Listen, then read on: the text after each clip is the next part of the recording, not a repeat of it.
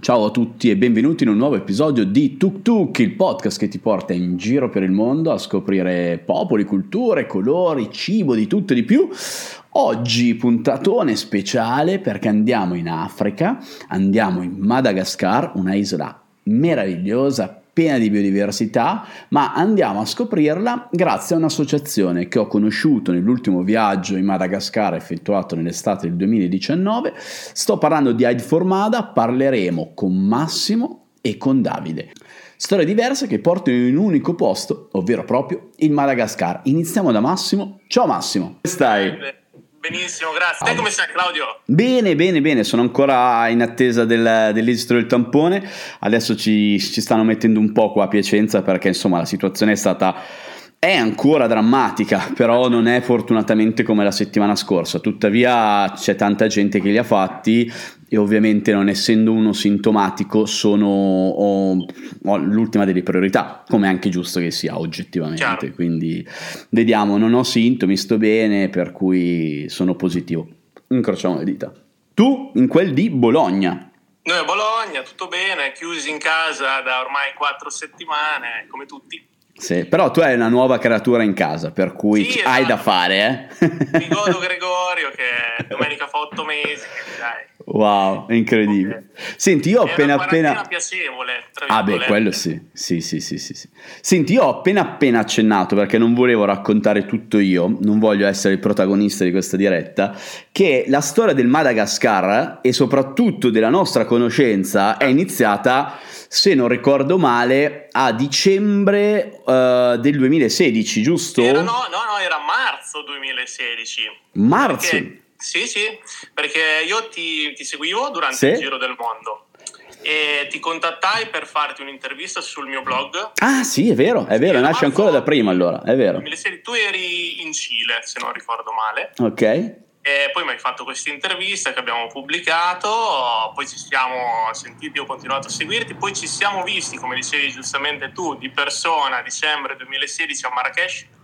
Tu eri alla, alla fine praticamente sì. del tuo giro, sì. io stavo facendo una vacanza e, e ci siamo conosciuti di persona lì in mezzo tra marzo e dicembre c'era stato il mio viaggio in Madagascar. Eccolo, eccolo, e qua ci arriviamo. Certo. Allora, innanzitutto voglio dire una cosa, Massimo è uno scrittore e ha scritto vari, vari, libri, vari racconti in cui un paio ho avuto anche il piacere di, di leggerli. Eh, ricordo allora il, Quando guardo verso ovest, giusto? Corretto. Che è un libro che par- parte dalla musica, non vi dico altro, spoiler, però ho detto giusto, questo molto interessante. E poi l'ultimo proprio sul Madagascar, su quel viaggio che gli ha cambiato la vita e che l'ha portato a essere parte di Heid Formada e quindi per connessioni varie alla fine un giorno io stavo facendo il cammino di Santiago uh, in silenzio mi dice ma perché non facciamo un viaggio di gruppo in Madagascar? E dico sai che è una bella idea e allora siamo andati avanti vai prego raccontami questa avventura in Madagascar che ti ha, ti ha cambiato la vita Esatto, come ti dicevo, nell'agosto del 2016 c'è stato il mio primo viaggio in Madagascar, che è stato il mio viaggio di nozze. Eh, quindi come moglie Matilde avevamo deciso appunto di, di scegliere questa come, come, meta del viaggio di nozze. Abbiamo fatto un, um, un, tour del tutto simile a quello che hai fatto tu l'anno scorso con il gruppo, quindi proprio un tour on the road da Antananarivo eh, fino a Tulearvi a terra lungo la RN7, quindi abbiamo fatto il parco di Ranomafana, abbiamo fatto l'Isalo, eh, gli stessi diciamo, posti che, che hai girato tu l'anno scorso. Siamo arrivati a Tulear, però Tulear l'abbiamo saltata in pieno quella, quella volta perché di fatto è un, poco più che una tappa di passaggio nei viaggi, diciamo, Vero. Puri, no? Quindi noi siamo arrivati a Tulear e ci siamo subito imbarcati per Anacao che tu conosci bene perché ci sei stato l'anno scorso col gruppo, che è questo villaggio di pescatori bellissimo, isolato dal mondo. Non c'è strada. Fantastica. eravamo al, al, Peter Pan Hotel del nostro comune amico Dario. Ciao Dario, se ci segue, ma non credo, lui è molto antisocial. No, lui su Instagram non c'è, però E mentre eravamo appunto ad Anacao, eh, abbiamo conosciuto una coppia di, di, ragazzi italiani che forse ci seguono, quindi vi saluto Jessica e Valerio, che stavano facendo volontariato per Aid Formada mm-hmm. a mhm. Tulear e si erano presi qualche giorno di relax ad Anacao. Quindi ci siamo ritrovati appunto nello stesso hotel, noi eravamo in vacanza, loro stavano facendo un'esperienza di volontariato eh, ci hanno parlato dell'associazione che all'epoca appunto gestiva solo la scuola, poi negli anni abbiamo iniziato a fare altre cose, ma dopo ne parleremo, e quindi loro stavano facendo volontariato presso la scuola di Tulear ci hanno parlato dell'associazione, a noi subito ci ha, ci ha, preso molto bene questa cosa, tant'è che appena eh, rientrati in Italia eh, abbiamo subito preso contatti con, con, i responsabili dell'associazione, quindi con Davide che diciamo, chiamerai dopo, sì. e con sua moglie, i fondatori appunto di Edi Formada, e da lì è iniziato questo percorso che è stato graduale ma poi diciamo sempre più intenso come coinvolgimento mio nell'associazione. Come, come prima cosa abbiamo fatto come tanti che si avvicinano alla nostra associazione, eh, abbiamo fatto un'adozione a distanza, quindi abbiamo iniziato a sostenere una, una bambina della scuola, eh, che poi nel tempo sono diventati due, tre, adesso quattro bambini. Eh, perché poi ce ne, sono, ce ne, sono, tanti alla scuola, ce ne sono quasi mille, sì, quindi sì, sì. Con, con, 14 euro al mese gli garantisci a, a, a ciascuno sostegno scolastico, sanitario e alimentare. Quindi, insomma. Sì, pensiamo, cioè, voglio dire, in questo momento di quarantena ha messo a nudo anche quanto può costare realmente vivere, cioè una normale sopravvivenza è anche buona perché comunque quando devi fare credo una, una, spesa a settimana non siamo abituati o almeno la maggior parte delle persone non è, non è abituata. Io forse se non avessi avuto la quarantena obbligatoria sarei stato facilitato perché bene o male ho sempre pensato nell'ottica di 7-14 giorni, 3 settimane, mm, però insomma qui in questo caso 14 euro al mese non solo gli danno da mangiare, ma anche la scuola, insomma, cioè tanta, tanta roba con uno sforzo piccolo. Per noi occidentali, ovviamente, per noi europei. Sì, sì, è, è veramente poco. Beh, tu sai eh, bene che la vita costa molto poco in Madagascar mm-hmm. e la scuola che sosteniamo è comunque una scuola pubblica, quindi non è una scuola privata. E noi con questi 14 euro al mese, appunto, a, ad ogni bambino uh, garantiamo la retta scolastica, il materiale didattico, la mensa, e, è tutto quello che può servire appunto per, uh, per frequentare la scuola, insomma. Claro, claro, claro. Quindi, claro. Ecco, diciamo che quello è stato il nostro primo Um, la nostra prima modalità di collaborazione con um, ah, vedo che Lori sì, sì, ah, giustamente Lori dice le cure mediche esatto, le cure mediche. Diciamo, sì poi approfondiamo tutti questi singoli punti eh. sì, soprattutto sì, Con, eh, con, Davide parleremo dei pozzi parleremo di tutto questo.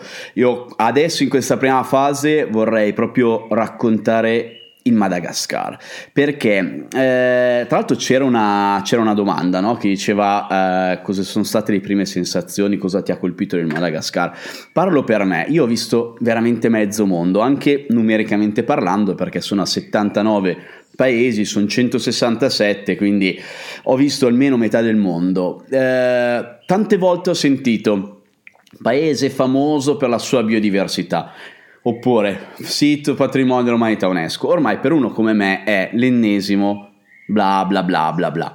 Ci sono andato, sì, avevo sentito parlare di Madagascar, nella mia testa, come immagino la testa di tante persone, c'è Nosy una delle spiagge più belle al mondo. Tuttavia, quello che non ti aspetti nel Madagascar è che davvero la biodiversità è clamorosa. Cioè io non ho mai visto un posto dove così piccolo, a quelle latitudini dove comunque sei vicino all'equatore, quindi anche l'ambiente non presuppone di avere una varietà um, ambientale di questo tipo, no? Uh, non te l'aspetti. Innanzitutto il primo errore io sapendo di andare in Africa, sono andato a fine luglio, inizio agosto, sono partito, vado in Africa, parto solo con Bermuda e maglietta errorissimo perché in realtà la capitale è su un altopiano. Quindi prima, i primi 5 giorni li abbiamo fatti su questo altopiano a 2000 metri se non ricordo male Antananarivo e la sera faceva freddo. Sì, Qua- sì. quanto? 1400 dovrebbe essere circa. Eh 1400 ma poi sali da qualche parte nel viaggio quindi freddo. la sera eh sì sì, perché di là all'altro emisfero, quindi inverno, e in più a quelle altitudini c'era freddo. Uh, io ogni giorno ho visto un, un, luogo diverso, clamoroso, e andiamoli anche a elencare. Antananarivo è la capitale, nella parte nord, eh, diciamo centro-nord dell'isola. Centro-nord, sì. E poi noi siamo andati a sud.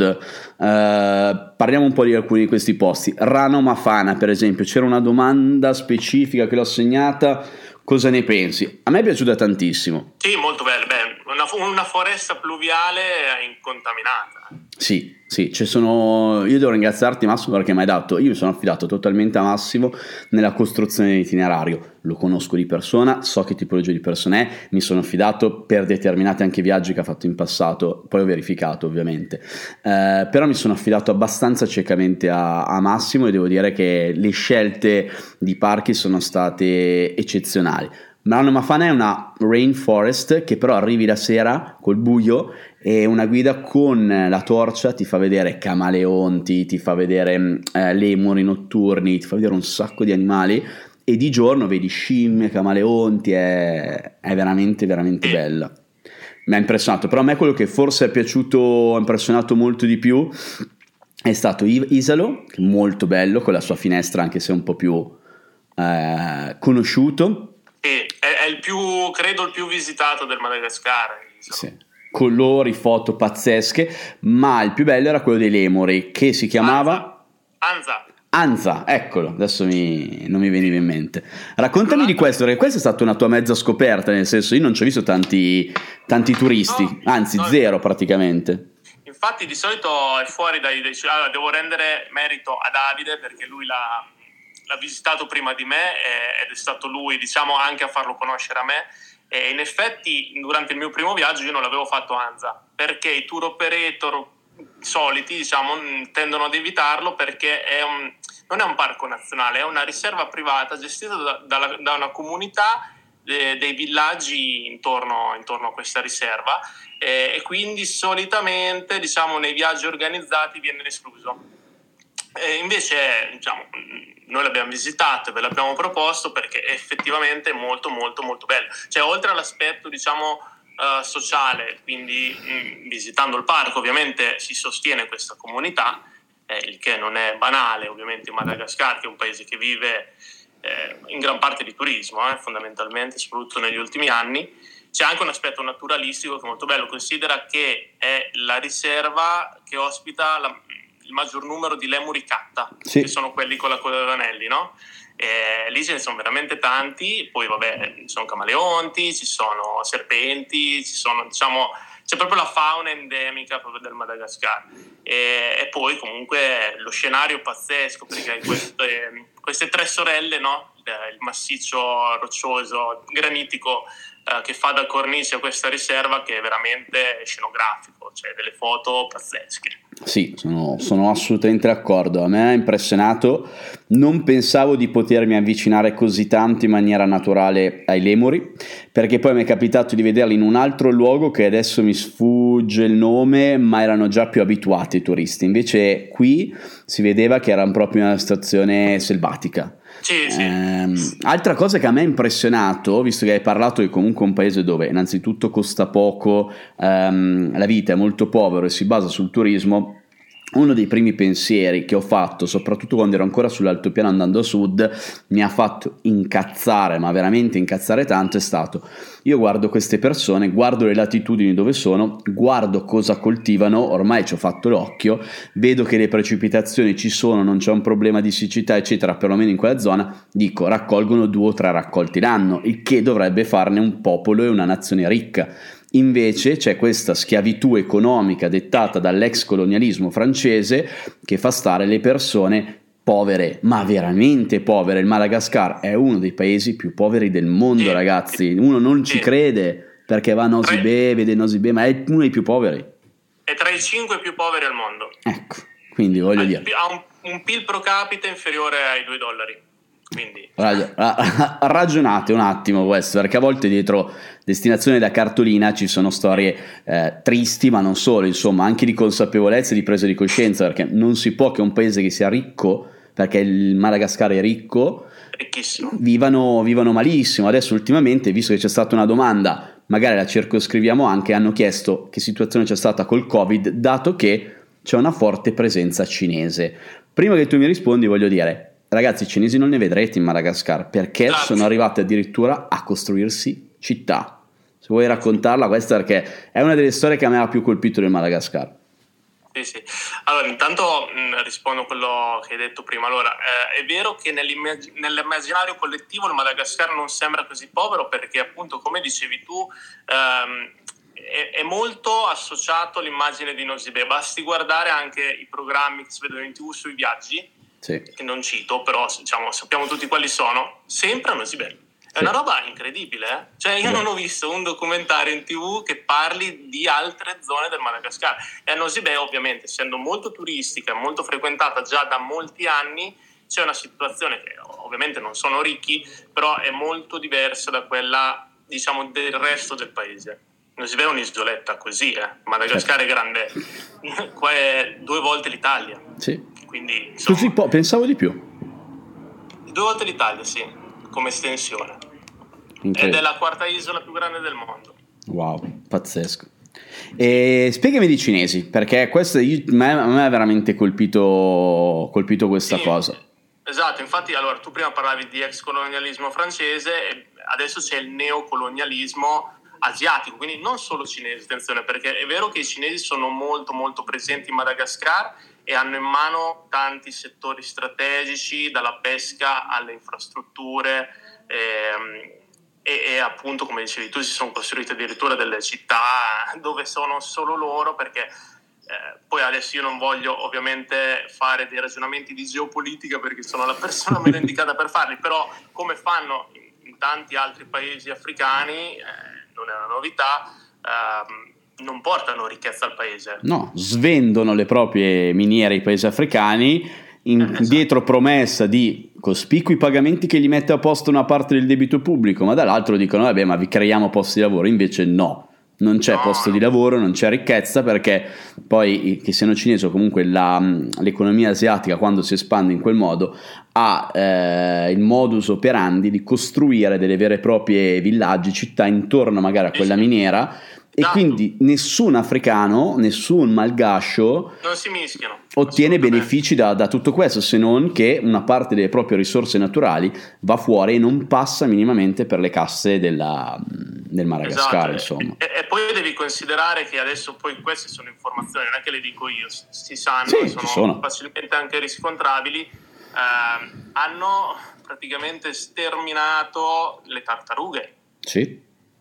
Hanno pescato tantissimi squali per mangiarsi le pinne. Vero, Shepherd eh. ha una nave costantemente in Madagascar proprio per questo. Sì, sì, ma è una cosa pazzesca. C'erano dei pescherecci cinesi, li ho visti l'anno scorso a Pular, eh, bloccati, sequestrati al porto perché eh, negli anni passati avevano fatto la pesca a strascico rovinando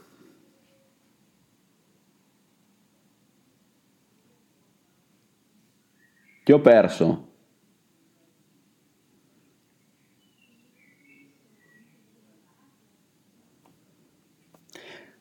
Ragazzi, voi mi sentite? Eccoci, ok.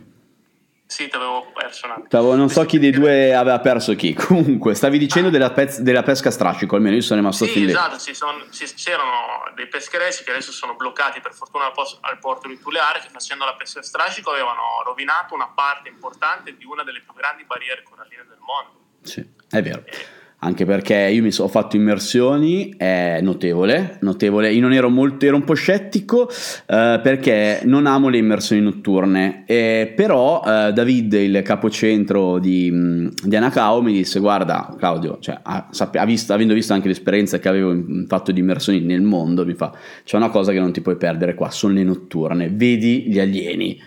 Io dico, vabbè, senti, andiamo, dai, non le amo particolarmente, ma andiamoci. È vero, è incredibile, è pazzesco, ci sono dei pesci che boh, non avrei neanche immaginato esistenza, però la barriera corallina, vedendola di giorno, vedi quanto è stata rovinata, perché mm. tanto della barriera corallina è morto. Eh, sono coralli grigi, purtroppo. Sì, sì.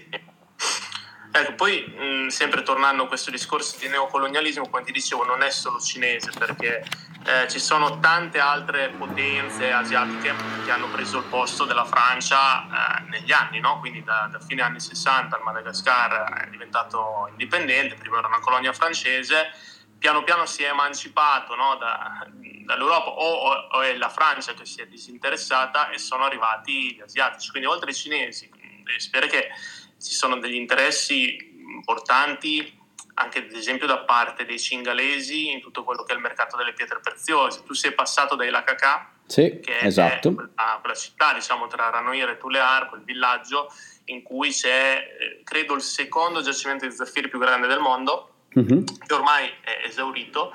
E lì c'è una colonia di, di cingalesi che hanno il monopolio sull'esportazione di queste pietre preziose. Eh, poi c'è tutto il discorso della vaniglia, che nel nord-est invece Madagascar è uno dei principali produttori mondiali di vaniglia, se non forse il principale, credo. È molto e... buona la vaniglia del Madagascar, ragazzi, è qualcosa di incredibile. Eh, Sono eh, fatto sì, una torta con la vaniglia del Madagascar la settimana scorsa, una ciambella, cioè pazzesco, pazzesco. È, è, è l'eccellenza, diciamo. Sì. Eh, però anche quello è, è, un business che è in mano diciamo, indiani, pakistani, quindi eh, rimane poco di tutto questo uh, bene primario che ha il Madagascar per natura ai malgaci. Poco e nulla. Massimo, eh, ti devo interrompere perché è successa una cosa bellissima. C'è connesso Sergione. Oh, grande! Ciao Sergione! Sergione, ragazzi, lo trovate eh, guide ma, underscore Madagascar, eh, è, stata la nostra guida. Eh, parla, parla, italiano, è stato clamoroso e guarda che peccato sto Covid che non riusciamo a tornare quest'anno a salutarlo, ma è solo rimandato Sergione, ci vediamo presto. Scusate ragazzi, ma questa era, no, era una cosa da dire. Senti una cosa, un po' di curiosità che ci hanno fatto. Periodo migliore, qual è?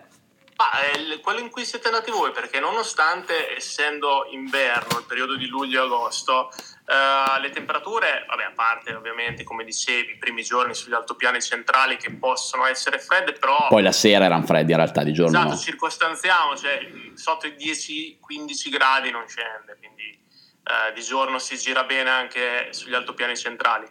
E sì, soprattutto al ma... sud invece quello è l'unico periodo in cui riesci a girare, perché se vai eh, quando la estate, quindi nel nostro inverno tra dicembre, gennaio e febbraio, è un caldo torrido che lascia poco scampo diciamo, a tour, escursioni, eccetera, puoi fare solo, solo del mare. Quindi luglio-agosto è sicuramente il periodo migliore.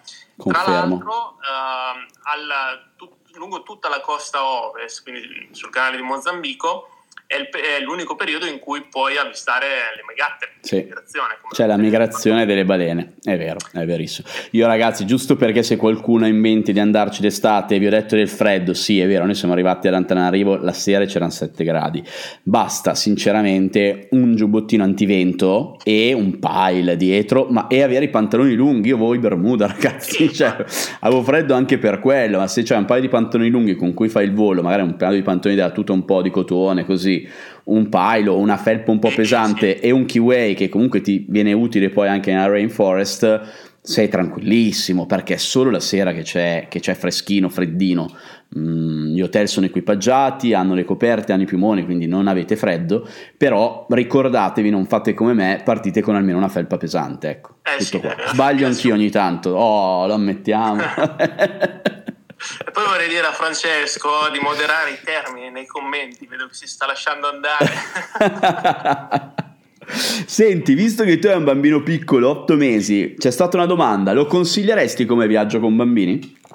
Ah sì, eh, noi abbiamo mh, avuto diversi viaggiatori, famiglie con bambini, eh, che sia che hanno fatto viaggi veri e propri come, come il vostro, ovviamente sempre diciamo con driver e mm, mezzo privato, eh, perché comunque con i mezzi pubblici è un po' in autonomia è un po' difficile da girare, però con un mezzo privato e in, um, lungo gli itinerari diciamo più sicuri, tra virgolette, eh, ho diversi casi comunque di famiglie con bambini anche poi piccoli, diciamo dai 6-7 anni in su. Eh, secondo me sì, secondo me è un bambino che prende coscienza di quello che esatto. sta visitando. Il Madagascar è uno dei viaggi più belli che può fare insieme al Costa Rica, sì, che ho detto... Sì, forse venerdì scorso con Cristina Lesi. Uh, secondo me è bello, cioè come andare allo zoo, ma non sei allo zoo, cioè vedi talmente tanti animali, riesce a inculcare al bambino la mentalità del rispetto della natura andando in Madagascar, quindi da quel punto di vista lì ve lo consiglio con dei bambini un po' più grandi, però io non sono genitore, tu Massimo lo sei, chi meglio di, di te insomma. Senti... Ecco, poi scusate, una, aggiungo anche, eh, noi abbiamo avuto anche diverse famiglie con bambini che hanno fatto volontariato Quindi sì. che oltre a fare viaggi come, come, quello che ho fatto io, quello che hai fatto tu, eh, sono venuti a Tulear, sono stati un periodo a fare volontariato con, con, i loro figli. Anche questa è un'esperienza molto molto formativa. È chiaro, qui sono d'accordo. Vale, vale sempre quello che dicevamo prima, quindi il bambino di cer- già di una certa età, quindi che, che sia insomma anche consapevole. Vuole, Esatto, consapevole anche con un certo spirito di adattamento perché di comfort. Ah, ma se non ce l'ha, gli deve venire, eh? Esatto. non è che c'hai ma molta. È il modo migliore per farglielo venire.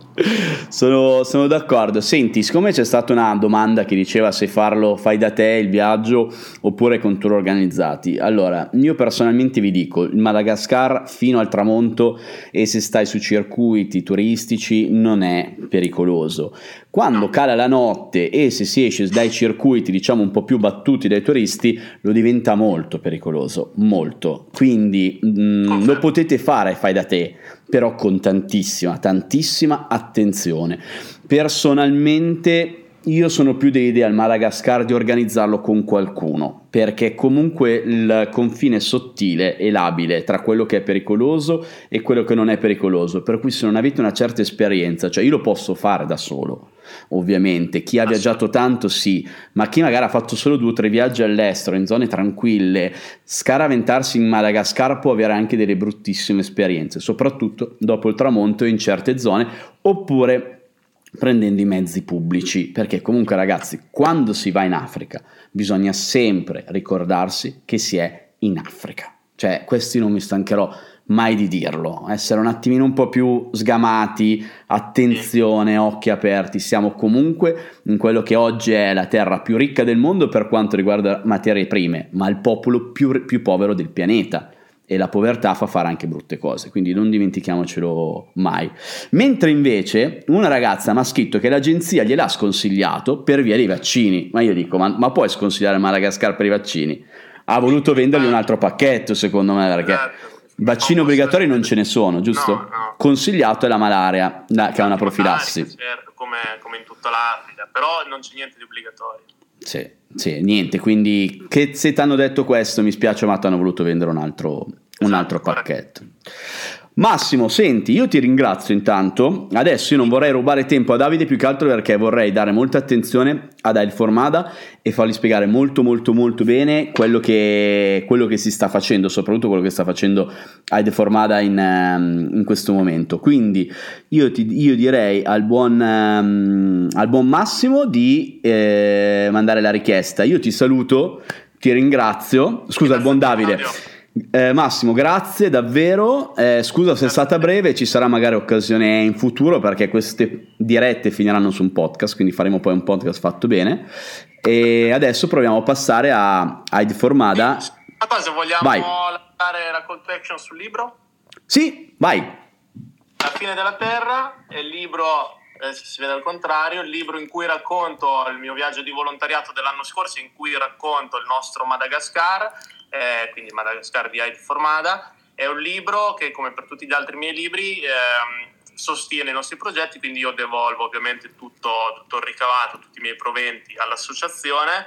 E ehm, appunto eh, se volete leggere, leggere fa sempre bene, in questo caso lo fa un po' di più, quindi se volete sì. leggere un libro che fa bene anche ad altri, probabilmente questo... Io l'ho letto, l'ho letto, mi è piaciuto molto, ti catapulti Madagascar, e per chi c'è già stato lo consiglio ovviamente, per chi non c'è mai stato ancora di più perché poi partireste per il Madagascar con un'altra consapevolezza, quindi consigliatissimo ragazzi, poi si fa del bene perché vanno a Ait Formada um, i ricavi del libro, quindi... Esatto.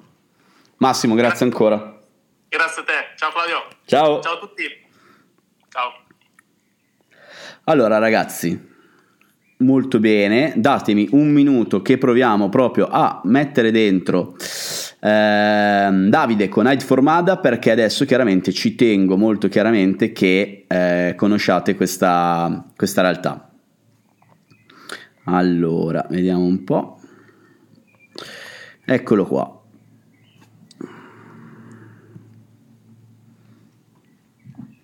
Un minutino ragazzi e si connette il buon Davide. Eccoci. Eccolo qua. Ciao Davide. Ciao. Claudio. Hai fatto crescere i capelli. Ti ricordavo col cappello rasato praticamente. Mi tocca, mi tocca Claudio, come tutti. Qua lo fa il presidente Mattarella che non va dalla, da, dal barbiere, non puoi certo andarci. Lo faccia te. io. Grande. Allora, ragazzi, brevemente, poi veramente do la parola a Davide perché abbiamo meno di, di, mezz'ora e ce n'è tanto da dire. Davide è la persona referente che io ho conosciuto in Madagascar per Ride for Mada, un'associazione che nasce da Mondo Bimbi, lui vi racconterà bene. Primario per Ride for Mada ci sono, c'è la scuola, della, le spese mediche per i bambini e soprattutto l'acqua. Prestate attenzione ragazzi, Davide è bravissimo, preparatissimo, qualche domanda specifica su cui verteremo, ma ascoltate, la storia Hyde formata a me ha commosso. Vai.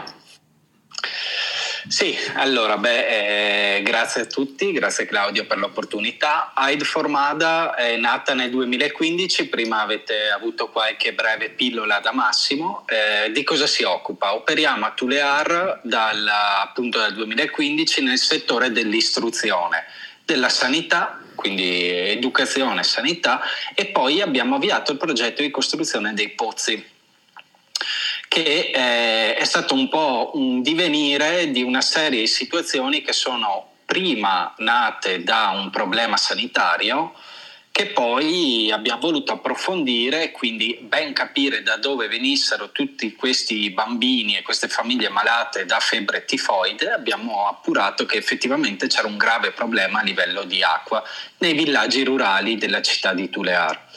Ti interrompo un attimo, il tifo è trasmissibile solo con acqua, tra virgolette, sporca o anche da persona a persona? Perché ormai siamo diventati tutti esperti virologi, quindi giusto per sdrammatizzare allora, e raccontare, insomma.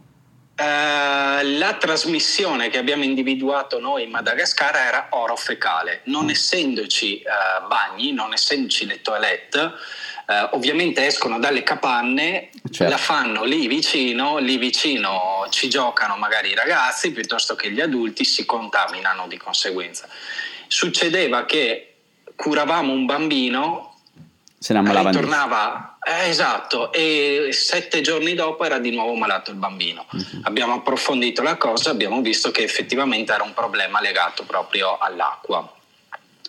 Quindi dopo l'intervento scolastico abbiamo approfondito anche l'intervento di costruzione dei pozzi. Parliamo del settore scolastico. Il settore Vai. scolastico, eh, allora, abbiamo un EPP che è una scuola pubblica in gestione a Tulear, uh-huh. che conta di quasi 960 ragazzi, 950 ragazzi. Ci sono stato ragazzi, confermo. vanno a scuola su due turni, mattina, pomeriggio, perché sono tanti ai ragazzi offriamo il servizio di istruzione e educazione, quindi il sostentamento come l'avete conosciuto prima attraverso l'adozione a distanza, che poi si attiva appunto nell'educazione e nell'istruzione, ma poi proprio Claudio ha vissuto in quei giorni durante, durante la tua visita, sti ricordi, abbiamo avviato un progetto di raccolta fondi che si chiamava Una mano per la scuola. Sì in quell'occasione abbiamo raccolto fondi per poter ampliare la mensa, eh, che hai visto abbiamo terminato. Abbiamo anche costruito il nuovo blocco sanitario. Sì. E appunto adesso riusciamo a servire tre volte di più il numero dei bambini in contemporanea all'interno della mensa. Se ti ricordi era molto piccola. Sì. Adesso è nata nello stesso posto, abbiamo demolito la precedente, l'abbiamo ricostruita e per darti un'idea a livello visivo arriva molto vicino al pozzo. Wow! Quindi si è molto allargata. si è molto allargata. Ma non solo perché lì hai dato, diciamo che forse in divenire questo progetto con le mamme di alcuni bambini la cultura idroponica, giusto proprio anche lì nella scuola. Esatto, sì, è un progetto, questo si chiama Effetto Serra, è sì. un progetto di costruzione di una serra idroponica all'interno della scuola, darà sostentamento a di- diverse mamme dei bambini che appunto gestiranno la serra. Questo progetto, se ce lo permette il Covid, è programmato per luglio di quest'anno, quando scenderanno proprio degli specialisti assieme a noi. Incrociamole e costruiremo la serra e appunto potremmo autoalimentare la mensa scolastica e Con di conseguenza... prodotti organici, quindi anche questo esatto. è notevole per la, per la salute dei ragazzi. Bravi. Esatto. Mentre invece l'acqua, perché l'acqua è clamorosa, no? Noi la diamo per scontata, sono tante le cose che stiamo dando per scontati nella nostra vita e poi ce ne siamo accorti adesso col Covid che tante robe non sono così scontate. Quindi l'acqua sicuramente è una, è una di queste. In Madagascar c'è un grosso problema d'acqua, Tulear soprattutto nei mesi estivi perché c'è siccità clamorosa. Vai, dimmi come, come l'avete affrontata sì. e gestita, perché secondo me lì si vede la differenza tra Ed Formada e altre associazioni anche ben più famose. Mi permetto di dire, mi assumo la responsabilità. Grazie, grazie. Beh, è tutto documentato. Nel tuo canale YouTube c'è un video sì. meraviglioso che racconta Aid Formada ed è molto verticalizzato sull'acqua. L'acqua, allora, beh, il progetto si chiama L'acqua è vita, perché effettivamente l'acqua è vita. E su questo? Eh, in questo momento abbiamo costruito... Uh, 20 pozzi, siamo a 20 pozzi. Contiamo arrivare a 23 pozzi a dicembre di quest'anno. 23 pozzi che serviranno 40.000 persone. Attualmente già 30.000 sono raggiunte dall'acqua grazie a Daid Formada. Sono tutti villaggi limitrofi uh-huh. che Claudia avuto mo- hai avuto modo anche tu di visitare insieme uh-huh. a noi Aid Formada ha voluto investire proprio nella creazione di questi pozzi eh, attraverso un processo, un processo che coinvolge una serie di attori. Sì. Prima, prima, fra tutti gli stakeholder locali, quindi il Ministero dell'Acqua e il Ministero della Popolazione. Perché? Perché Aid Formada non ha le capacità e le competenze per poter scegliere un luogo piuttosto che un altro. Quindi interveniamo in sinergia con loro per poter identificare quelli che sono i luoghi Più con bisognosi. una priorità maggiore. Certo.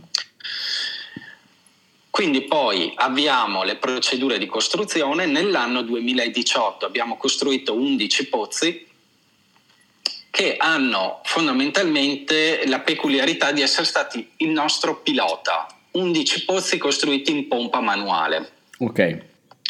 Se ti ricordi poi hai visitato quelli che erano in divenire per l'anno 2019 che appunto erano pozzi eh, costruiti con una tecnologia diversa, pannelli solari, pompe solari, nove rubinetti che distribuivano in contemporanea, cisterne di accumulo per cui um, una, un sistema totalmente diverso, un sistema diverso perché anche è diversa ed formata rispetto alle altre associazioni di cui dicevi tu? Perché oltre alla sinergia che abbiamo con i ministeri locali, la sinergia la costruiamo anche con, le loca- con proprio i local, quindi sì. con i villaggi. Con il capo villaggio proprio. Con il capo villaggio.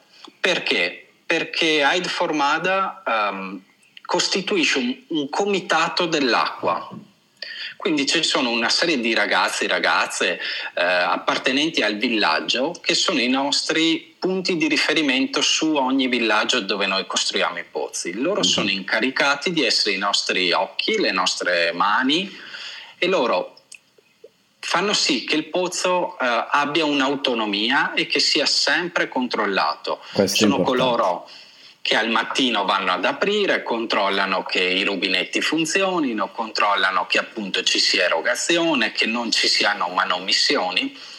Qualora ci dovessero essere problematiche, avvertono il nostro responsabile di progetto e quindi noi poi interveniamo con la nostra, con la nostra capacità e con la nostra forza. Io Oltre a questo Dimmi pure. Io infatti mi ha colpito tantissimo quando sono andato lì in Madagascar, ho visitato i villaggi, il fatto che ci fossero dei pozzi fatti in passato ma che fossero stati abbandonati perché? Perché proprio per la povertà di cui parlavamo prima può succedere che i componenti di un villaggio si levi tutte le viti dal, dal, pozzo per rivenderselo e per pagarci una cena. Quindi è fondamentale riuscire a creare un pozzo che sia chiuso, eh, che sia gestito e la manutenzione di questo pozzo perché abbiamo visto appunto altre associazioni che hanno costruito e poi si sono dimenticati della collettività, cosa che non fa invece Ed Formada. Continua a lavorare in queste comunità e eh, non so, anche l'ultimo pozzo che stavo vedendo costruito era tutto chiuso e solo chi ne sapeva, poteva entrare e eh, appunto aggiustare o cose del genere. È fondamentale questo. Sì, sì, è proprio la nostra politica di, di intervento nelle comunità. E hai detto bene lì, banalmente eh, sembra una cavolata, però il pannello solare che noi attacchiamo sul tetto, tu non sai Claudio come dobbiamo attaccarlo perché il rischio è che te lo rubino per eh attaccarci sì. cosa? Magari un cellulare in ricarica. è vero. Sì, io rido ma non c'è da ridere, però è vero. È così, è così. O le batterie di accumulo dell'energia per poi erogare acqua anche durante la notte, perché poi si accumulano file e file di bambini e di donne che vanno a raccogliere l'acqua e lo fanno anche la notte. Ora possono farlo. Fantastico. Un'altra cosa che mi ha colpito, che non è per nulla banale, eh, è in che modo l'acqua aiuta l'educazione e la scolarizzazione dei ragazzi, perché questo è un passaggio che io ho capito solo vedendolo con i miei occhi. Quindi sarà difficile anche da far capire, però secondo me sei in grado. Vai. Sì, allora fondamentalmente gli attori principali della raccolta dell'acqua sono i bambini e le donne, ma principalmente i bambini. I bambini sono quelli che vedi ogni mattina che partono con le loro taniche sulla testa e vanno a raccogliere 15-20 litri d'acqua che equivalgono a 15-20 kg da portare sulla testa e magari sì. lo fanno per chilometri. Portando il pozzo nei villaggi, costruendo il pozzo nei villaggi, queste scene si sono dimezzate, se non quasi sparite, per cui il beneficio è multiplo eh, ed è abbiamo acqua sì. e possiamo permettere anche ai bambini di avere scolarizzazione. Perché non devono fare chilometri per andare a prendere l'acqua sostanzialmente. Esatto. Ora è banale, ma non lo è, ragazzi, in Africa. Eh? Cioè, io ve lo assicuro, per chi non ha vissuto un'esperienza africana, tutto questo non è banale. Non datelo per scontato, non lo è. No, assolutamente. Eh, ora i pozzi che noi costruiamo li facciamo con una logica di un raggio di un chilometro, quindi cerchiamo di racchiudere un raggio di un chilometro e in quel chilometro raggruppare il maggior numero di persone possibili, il maggior numero di villaggi possibili. Questo appunto permette a questi bambini o alle donne di fare al massimo un chilometro, non di più. Molto un chilometro bene. andare, un chilometro tornare. Certo, è, è umano quantomeno questo. È umano. E permette ai ragazzi di andare a scuola, soprattutto. Esatto. Senti esatto. una cosa, tantissimi mi hanno chiesto se è possibile fare volontariato e come funziona, quindi vai, racconta un po' come funziona il Formada da questo punto di vista, quindi lato Italia per raccogliere appunto volontari, ma non solo, anche se ragazzi volete donare, aiutare, lanciare progetti, Davide qua lo potete contattare su Instagram. Adesso vi racconto come funziona il certo. volontariato. Sì, chiudo solo un aspetto secondo Vai. me fondamentale che non abbiamo detto prima nel ciclo di manutenzioni non è banale quando ti dico che ogni tre mesi noi facciamo analizzare da un istituto incaricato da noi l'acqua. Giusto. Perché la facciamo analizzare? Per escludere che ci siano problemi di coliformi ed escherichia coli. Ecco che allora noi certifichiamo ogni tre mesi che l'acqua è pulita ed è pura e si può bere e questo non è scontato assolutamente. No. Volontariato. Volontariato è il più grande sostegno che ci potete dare. Perché? Perché noi proprio nei processi di manutenzione dei pozzi abbiamo tante attività di monitoring che facciamo sul campo. Tanto è vero che proprio quest'anno abbiamo attivato, e mi piacerebbe che venissi a visitarla, proprio una nuova casa del volontariato. Wow! Eh sì, 10 posti letto disponibili tutto l'anno, accettiamo persone che hanno voglia e piacere di venirci a sostenere, ad aiutare e mettiamo a disposizione la casa del volontariato con un piccolo contributo, c'è una cucina attrezzata e ci possono aiutare. Come? Sicuramente all'interno della scuola. All'interno della scuola, della scuola ci sono tantissime attività, noi ogni anno organizziamo dei, chiamiamoli dei campi di volontariato eh, solitamente nel periodo di agosto che coincide con le ferie di quasi tutti gli italiani. E in quel periodo organizziamo tutta una serie di attività all'interno della scuola, si va dal servizio alla mensa piuttosto che eh, servizi di manutenzione all'interno della scuola, quest'anno abbiamo ritinteggiato le aule della materna, abbiamo eh, cercato di abbellire un po' l'istituto scolastico che abbiamo in gestione e poi si fanno diverse attività sul campo, sui villaggi. Molto bene. Attivi- attività di monitoraggio, di interviste alle famiglie che utilizzano l'acqua, perché appunto vogliamo monitorare, capire come viene utilizzata, se abbiamo ridotto quello che era una curva pericolosa di malattie dovute all'acqua. I risultati sono molto positivi, tra l'altro, però vanno costantemente mantenuti e, e revisionati. Mm-hmm. Quindi attività ce ne sono molte e sono molto time consuming e il volontario per noi è fondamentale proprio per sviluppare questo, questo, queste attività. Senti, requisiti per poter essere volontario da voi? Tanta buona volontà, tanta voglia di, tanta voglia di mettersi in gioco, tanta voglia di, di, rendersi utile, ma soprattutto di divertirsi. Chi ha voglia di divertirsi con i bambini delle Pepe Tanambao non può non divertirsi. No, immagino, immagino, immagino. Per me è stata un'esperienza straordinaria. Io ne avevo già vissute altre, eh, una in particolare. I ragazzi adesso sono, sono, cresciuti, chi mi segue lo sa, insomma, il, il, Nepal. E tornare con questi ragazzi giovani, piccoli, veramente in Madagascar è stato qualcosa di, di clamoroso. Cioè, mi hanno veramente colpito forte al, al cuore, soprattutto perché l'Africa eh, stiamo parlando di beni primari, non stiamo parlando solo di educazione, ma di acqua. L'acqua è diventata mm, prioritaria eh, per Aid Formada, per gli aiuti che arrivano. Quindi, ragazzi, se qualcuno ha tempo, anche adesso, magari post situazione Covid, in tanti mi hanno scritto dove posso fare volontariato, eccetera. Contattate assolutamente Davide per Ride Formada perché può essere un'opzione molto molto interessante. Chiaro è che vi mette anche alla prova perché comunque sia in Africa, sia in un contesto molto basico, però vi assicuro che quello che riceverete indietro attraverso i sorrisi, attraverso quegli occhi, è qualcosa che è impagabile secondo me, è la cosa più, più bella del fare il volontariato, insomma, non è, non è sopperire un vuoto, ma darsi in maniera incondizionata e ricevere indietro è, è veramente forte, insomma, io ve lo consiglio come esperienza. Sì, sì, ma è più quello che ricevi quando, sì. quando, ricevi un banale sorriso che magari qui ormai abbiamo perso il valore anche di un sorriso lì è, lì ti scalda il cuore, ti scalda l'anima, c'è poco da fare, è un sorriso proprio genuino, genuino. Sì. sentirti dire grazie di, di, aver portato un rubinetto che alla fine cos'è? Cos'è? No, di cosa stiamo parlando? Non è, ma non è banale, questo che spesso capita uh, in, nel nostro mondo, no? dare, dare, per scontate cose. Cioè, quando a volte uno lancia il programma e aiutiamo il Madagascar con l'acqua, cioè non si capisce, sembra che gli si aiuti per le coltivazioni, no? Gli si, quindi si aiuta per l'acqua da bere, cioè per veramente evitare sì. che i bambini si ammalino affinché i bambini vadano a scuola, perché poi dopo, se i bambini vanno a scuola, si genera comunque cultura. La cultura porta anche a ribellarsi ai problemi di cui parlavamo con con Massimo prima, perché se il Madagascar è schiavo economico di altre potenze eh, in giro nel, nel mondo è perché comunque la sua popolazione ha un grado di istruzione bassissimo, tra i più bassi del mondo e non gli permette di avere coscienza di quello che sta succedendo. O sbaglio, Davide? Insomma, penso sia un no, punto fondamentale. È corretto, è corretto. Eh, guarda, il 52% della popolazione malgascia è analfabeta. Ecco.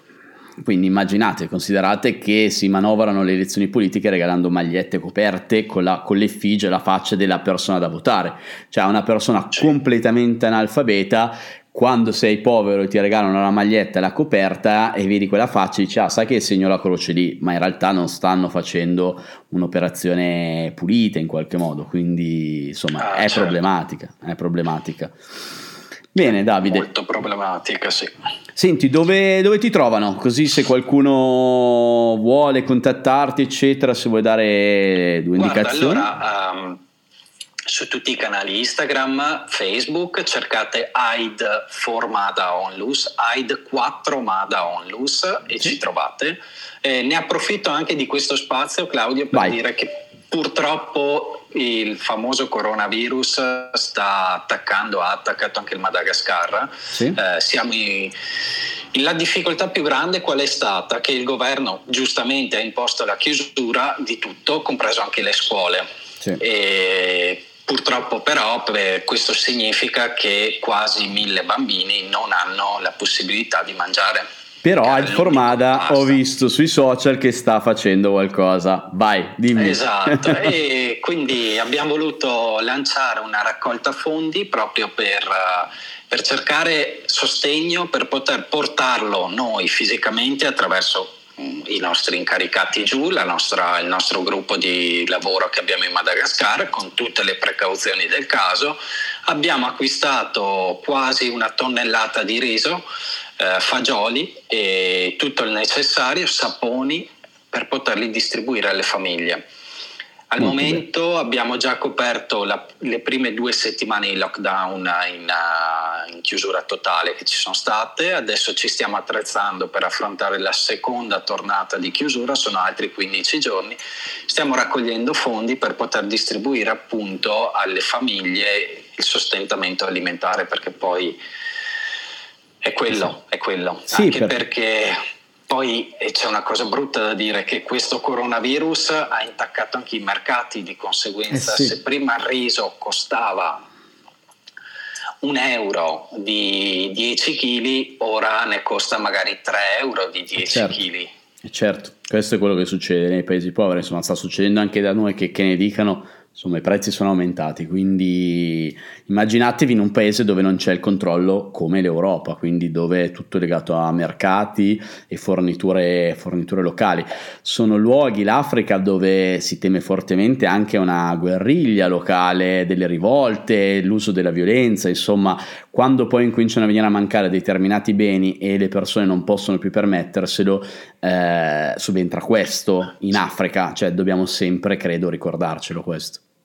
Purtroppo sì, e qualche esempio l'abbiamo già visto, insomma. Ecco, immaginavo purtroppo. Purtroppo sì, eh, quando c'è la povertà eh, non, c'è, non c'è altro modo. Claro, claro, claro. Davide, io ti ringrazio davvero. Spero vivamente di vederci presto. Se non sbaglio, era in questo periodo avremmo dovuto fare una cena, giusto? A Parma. Era, sì, sì, era adesso sì, ad aprile. Era ad aprile, sì. Purtroppo è saltata. E ovviamente, insomma, speriamo di riuscire a tornare ad abbracciarci presto di poter tornare anche in Madagascar. Uh, quest'anno, per una serie di ragioni, non sono riuscito a tornare, ma l'anno prossimo io vi prometto, 2021, di provare a fare un altro viaggio di gruppo in Madagascar. Tra l'altro, anche questo suggerito da Davide, se ne vogliamo parlare un attimo, un viaggio dove andremo nella costa ovest e tra l'altro navigheremo dei fiumi per due o tre giorni, quindi una cosa pazzesca. Se vuoi dire due o tre highlights, intanto abbiamo ancora tre minuti di diretta. Beh, eh, allora la costa ovest è meravigliosa, tra l'altro è un tratto proprio dove c'è un'estensione di, di foresta, di varietà, di, si passa dal deserto alla foresta, Baobab, c'è il famoso Allée du Baobab, sì. il viale dei Baobab e poi vivremo, vivremo un'avventura incredibile, con, uh, guaderemo un fiume e prima con le auto per poi prendere delle canoe che viaggeremo tre giorni in canoa Pazzesco. e faremo tende, campi tendati lungo il fiume e sarà un'avventura incredibile. Eh, io mi auguro veramente 2021 di poterla fare assieme a te e appunto di, sì. di, di divertirci alla grande. E poi ragazzi, e poi arrivare a esatto. Tulear. Esatto, il concetto è questo, alla fine di questo viaggio si va sempre comunque a Tuleara, alla fine dopo che vi siete fatti la vostra bella vacanza, il vostro bel viaggio, siete stati bene, avete provato emozioni, bene, vi distruggo il cuore con Tulear perché inizierete a piangere a vedere questi bambini, ma saranno pianti di gioia perché comunque è un'emozione, è un'emozione forte che voglio, voglio condividere con noi e fa parte dei miei viaggi dare comunque l'aspetto umano o culturale del luogo, non solo i posti più belli. In Madagascar è un viaggio pazzesco che funziona molto bene questo perché eh, l'anno scorso, infatti, per 12 giorni siamo stati benissimo a vedere paesaggi, posti. Siamo andati al mare di Anacao, che non ha niente da vendere a Nosibè, anzi, anzi, è molto meno turistico. Quindi consiglio assolutamente. Gli ultimi due giorni li abbiamo fatti a Tulear a contatto con l'associazione, è, è clamoroso davvero quello che ti, ti, rimane dentro, quindi spero vivamente davvero di riuscire a rifarlo, se no con il gruppo, se non riesco col gruppo vengo da solo, è buona. Dai, vieni con Ilaria. Esatto, esatto, esatto, esatto. Senti Davide, io ti ringrazio tantissimo per eh, il tempo, per il progetto, per le energie che continuate a dare eh, in, questa, in, questa, missione, perché è una vera e propria missione di Hyde Formada, non mollate mai e Davvero, grazie. Grazie a te Claudio, grazie a te per questo spazio. Eh. Ma lupo per tutto. grazie, grazie mille. Ciao Davide. Ciao Claudio, grazie ancora. Eh. Ciao, ciao, ciao. Ciao. Ciao.